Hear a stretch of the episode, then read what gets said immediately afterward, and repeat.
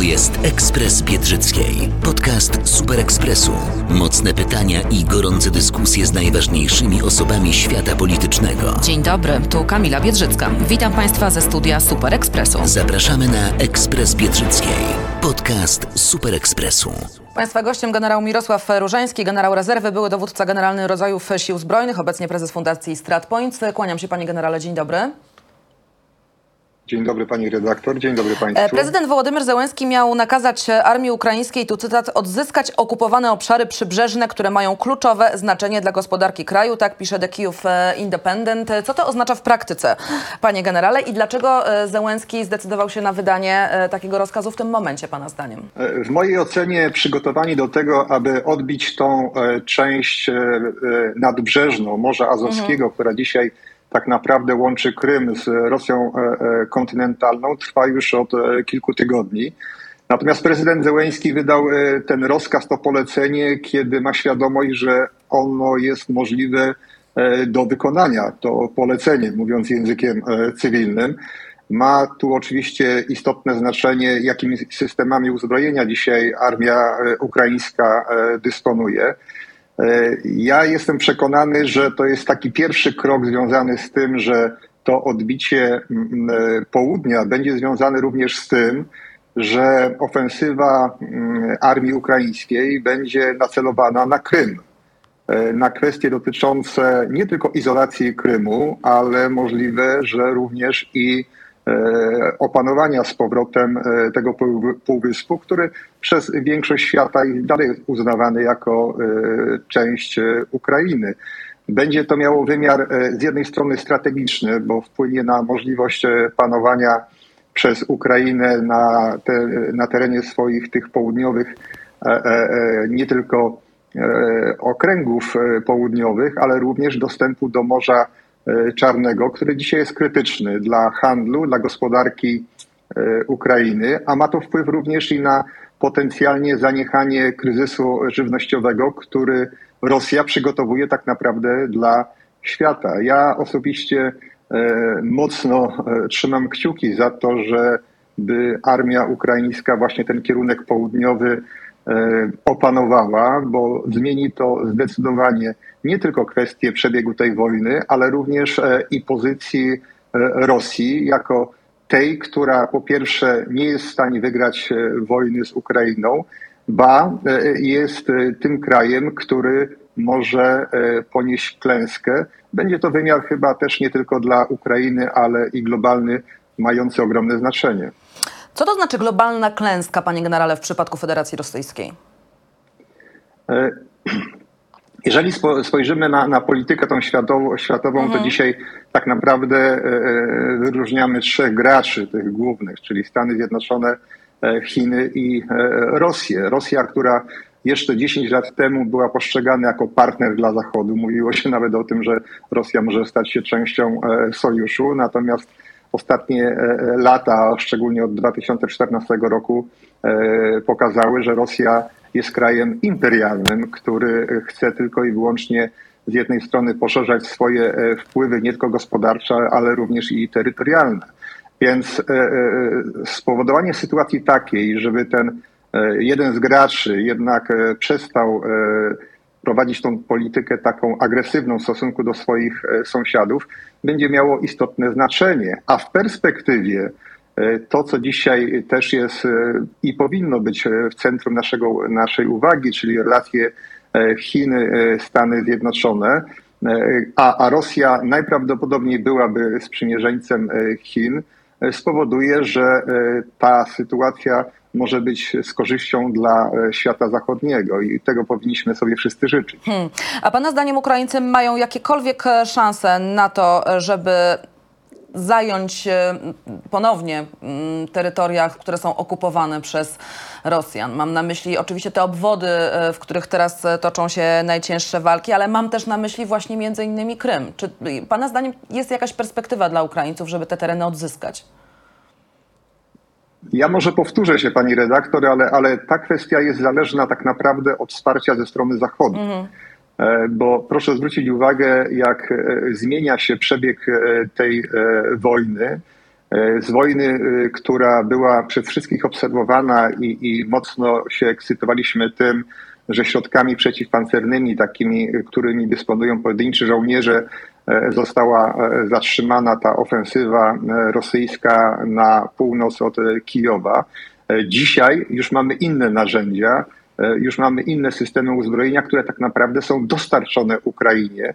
Myślę tutaj o systemach e, rakietowych, myślę tutaj o artylerii e, precyzyjnej tego kalibru no właśnie, 155. Panie generale, przepraszam, tutaj wejdę w słowo, bo pan wspomina rzeczywiście praktycznie przy każdym naszym spotkaniu o tej obronie mm, antyrakietowej widać, że jest to niezbędne Ukraińcom, tym bardziej, że kilka minut temu dosłownie gubernator obwodu mikołajowskiego poinformował, że dzisiaj rano były kolejne wybuchy w Mikołajowie właśnie i że na miasto spadło sześć rosyjskich rakiet. Co najmniej jedna osoba została e, ranna. Na razie więcej szczegółów nie znamy, no ale widać, że te ataki rakietowe nasilają się ze strony Rosji.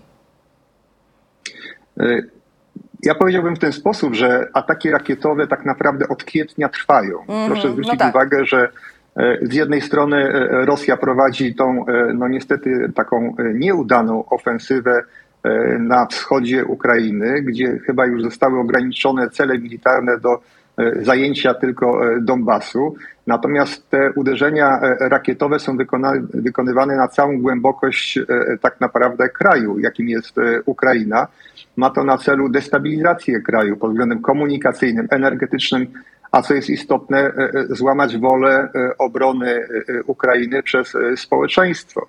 Natomiast te, te uderzenia rakietowe są już e, o charakterze takim, e, ja bym powiedział, e, mocno desperackim, bo też to ma związek z tym, pani redaktor, że tak naprawdę chyba dzisiaj już nie wiemy, który to z generałów dowodzi tą operacją specjalną, jak Putin nazywa wojnę w Ukrainie.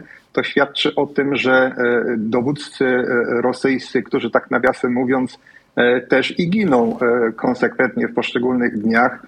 Nie mają, e, kolokwialnie powiem, pomysłu na to, jak pokonać Ukrainę. Więc te mordercze uderzenia są wykonywane, proszę zwrócić uwagę, w dalszym ciągu na osiedla, na szkoły, na miejsca publiczne, nie na cele wojskowe. Więc to jest w dalszym ciągu to barbarzyństwo, które jest niestety czynione przez Rosjan na terenie E, Ukrainy. Ale pani redaktor, e, co, co się dzieje po drugiej stronie? Proszę zwrócić uwagę, że e, te nowe systemy, którymi dysponuje dzisiaj Ukraina, one są precyzyjnymi. Jednym uderzeniem strona ukraińska niszczy duże składy amunicji, paliw, niszczy, niszczy stanowiska dowodzenia. I chyba tutaj należy zauważyć tą taką proporcję, że mniej uderzeń tych ukraińskich E, przynosi e, większe korzyści dla Ukrainy. Natomiast e, Rosja prowadzi tą taką masową formułę ostrzałów bronią już mniej precyzyjną, chociaż też używają Iskanderów. Ale to świadczy tylko o tym, że Rosja, tak jak powiedziałem, jest zdesperowana. Ona dzisiaj będzie wykorzystywała wszystkie możliwe swoje środki, nawet te najstarsze, które ściągają na linię frontu, a to świadczy o tym, że te rezerwy i te możliwości Rosji się mhm. kończą i w końcu się skończą. A czy rezerwy i możliwości Ukrainy y, jesteśmy w stanie ocenić, czy w dalszym ciągu jedyne, co możemy robić, to zastanawiać się nad tym, jak będzie się zachowywał Zachód w najbliższym czasie? E, stety albo niestety muszę powiedzieć, że tutaj jesteśmy e, skazani na e, decyzje polityków mhm. Zachodu. Ostatnia decyzja prezydenta Bidena no, potwierdza, że determinacja ze strony administracji amerykańskiej E, jest w dalszym ciągu e, jednoznaczna i e, chęć pomocy dla Ukrainy. Ja używam takiego może języka biznesowego, pani redaktor, ale w tą wojnę w Ukrainie Zachód zainwestował już ogromne środki. I byłoby irracjonalnym, gdyby dzisiaj nagle nastąpiła jakaś taka diametralna zmiana, gdyby się okazało, że dzisiaj Zachód by chciał w jakiś sposób wskazywać Ukrainie, aby przystąpić do negocjacji e, pokojowych na tym etapie, na którym e, jesteśmy. To byłby błąd e, no, niewybaczalny, który by skutkował nie tylko na dzień dzisiejszy i stan wojny w Ukrainie, ale w perspektywie nawet dekady na to, że, że Rosja dalej by była tym krajem, który po pierwsze czułby się silny, i uznałby słabość Zachodu, a to byłoby niewybaczalne. Panie generale, tylko problem polega na tym, że mm, mamy taką dużą niestabilność polityczną, jeżeli chodzi przynajmniej o Europę Zachodnią. Odłóżmy Stany Zjednoczone i Joe Bidena, on też się mierzy ze swoimi problemami, ale jeżeli chodzi o wsparcie Stanów Zjednoczonych, to raczej chyba tutaj nic nie powinno się zmienić. Natomiast jeżeli chodzi o Europę Zachodnią, proszę zwrócić uwagę, mamy upadek rządu Borisa Johnsona, czyli Wielka Brytania, która bardzo mocno od samego początku Ukrainę wspierała i Borisowi Johnsonowi można zarzucić ogrom różnych spraw, ale na pewno nie to, że w kwestii ukraińskiej się nie angażował. Pytanie, y, jaką strategię będzie miał jego następca. Mamy sytuację także kryzysu rządowego w, Niem w Niemczech, no bo wiadomo, Olaf Scholz y, no, nie był delikatnie mówiąc zwolennikiem pomocy Ukrainie, ma bunt w tej kwestii we własnym rządzie, więc też nie wiadomo jak to się zakończy. Emmanuel Macron, no niby wybory prezydenckie wygrał, ale parlamentarne przegrał, nie ma mocnej pozycji politycznej e, w tej chwili, jeżeli chodzi o Francję.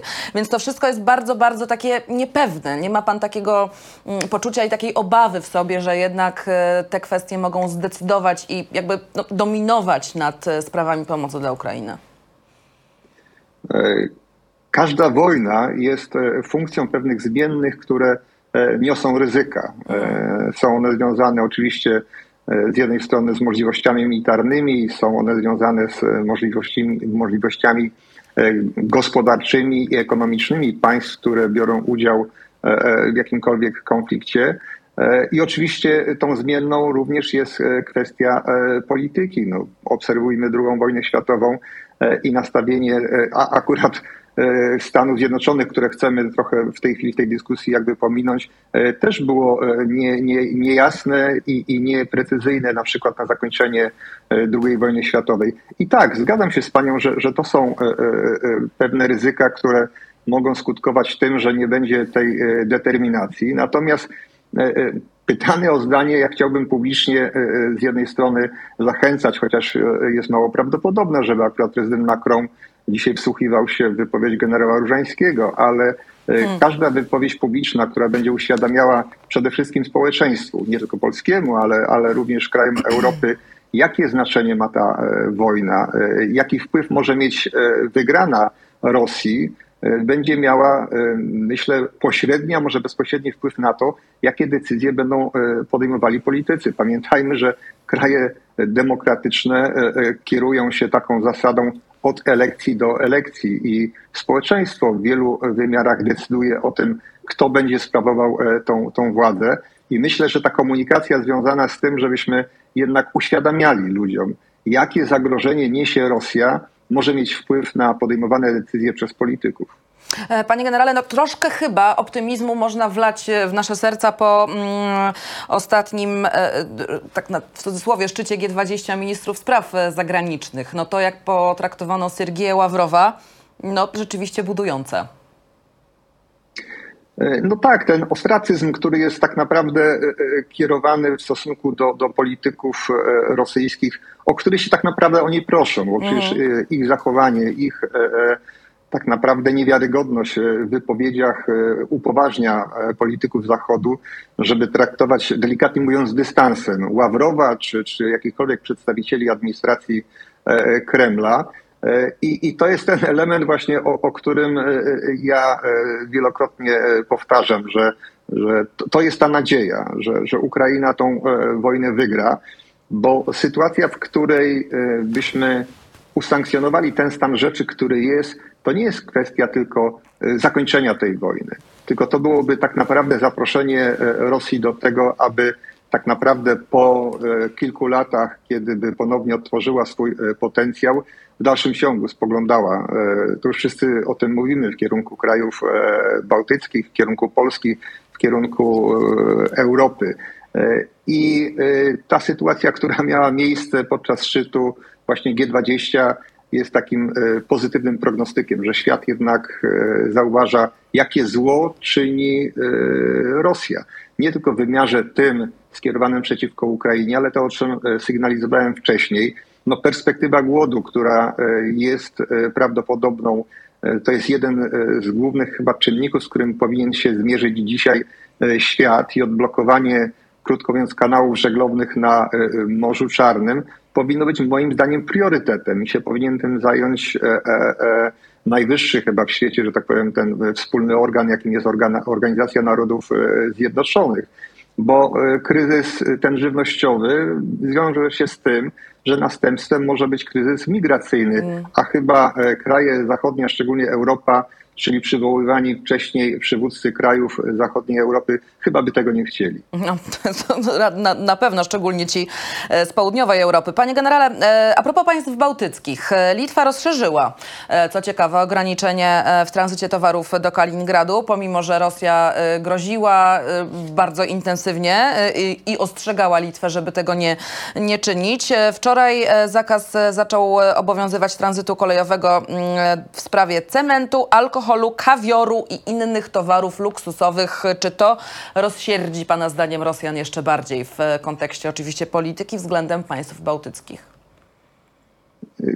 Ja myślę, że nastawienie Rosji do, do krajów bałtyckich jest e, już tak naprawdę od dawna jednoznaczne i Rosja tylko szuka pretekstu mhm. i szuka okazji, aby e, zdominować te e, trzy kraje, żeby z powrotem wróciły w jurysdykcję E, rosyjską.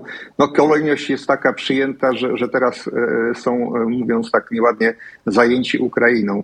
Ale myślę, że tego typu sankcje, które są wprowadzane, a szczególnie no, Litwa tutaj jest takim pionierem, jeżeli chodzi o determinację i chęć przekazania mocnych sygnałów, że nie godzą się na to, co, co czyni Rosja, powinna być takim wyznacznikiem dla pozostałych krajów e, europejskich, Unii Europejskiej czy członków e, NATO. Pamiętajmy, że e, Litwa też należała do jednego z pierwszych krajów, który przekazywał donację taką militarną, na ile ich było stać dla, dla Ukrainy.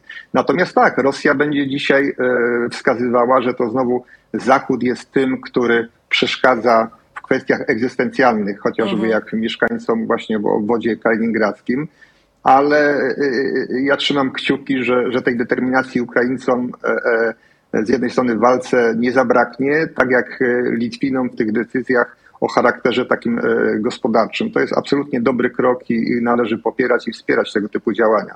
Panie generale, teraz e, wrócimy jeszcze e, siłą rzeczy do, do tematu, od którego rozpoczęliśmy nasze spotkanie, czyli od tego rozkazu Wołodymyra Zełenskiego, dlatego że mamy taką informację, no nazwijmy ją z ostatniej chwili. Chodzi o wywiad, którego ukraiński minister obrony udzielił The Times i on tam mówi tak, to jest dokładny cytat. Ukraina gromadzi liczące milion żołnierzy żołnierzy siły wyposażone w zachodnią broń, aby odzyskać okupowane przez Rosję tereny na południu kraju. Milion żołnierzy? No, y, pamiętajmy, że, że, że y, kwestia dotycząca mobilizacji powszechnej w Ukrainie jest przyjęta, mhm. w przeciwieństwie do tego, co chce maskować e, e, Putin.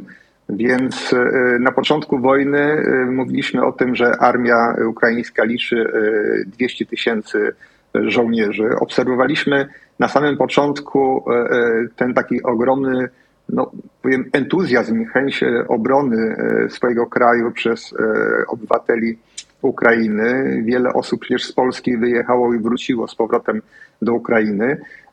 I dzisiaj ja nie chciałbym się pokusić o taką ocenę, czy to jest komunikat polegający na prawdzie lub nie. Natomiast y, przez te ostatnie miesiące tak naprawdę nie byliśmy komunikowani, ilu tak naprawdę żołnierzy walczy po stronie mhm. ukraińskiej. Ja uważam, że to było celowe działanie ze strony władz Ukrainy. Y, I teraz ten y, sygnał, ta informacja, jeszcze nie tak dawno mówiono o 700 tysiącach, teraz ta, ta kolejna mówiąca o tym, że prawie milion jest gotowych, to daje e, wyobrażenie, jak e, z jednej strony ogromna jest determinacja ze strony e, Ukrainy, a drugie wskazuje możliwość. Ja to też odczytuję, pani redaktor, jako, jako takie zachęcenie Zachodu do tego, że jest sygnał bardzo prosty. Jesteśmy w stanie walczyć, mamy ludzi, tylko wyposażcie nas w sprzęt.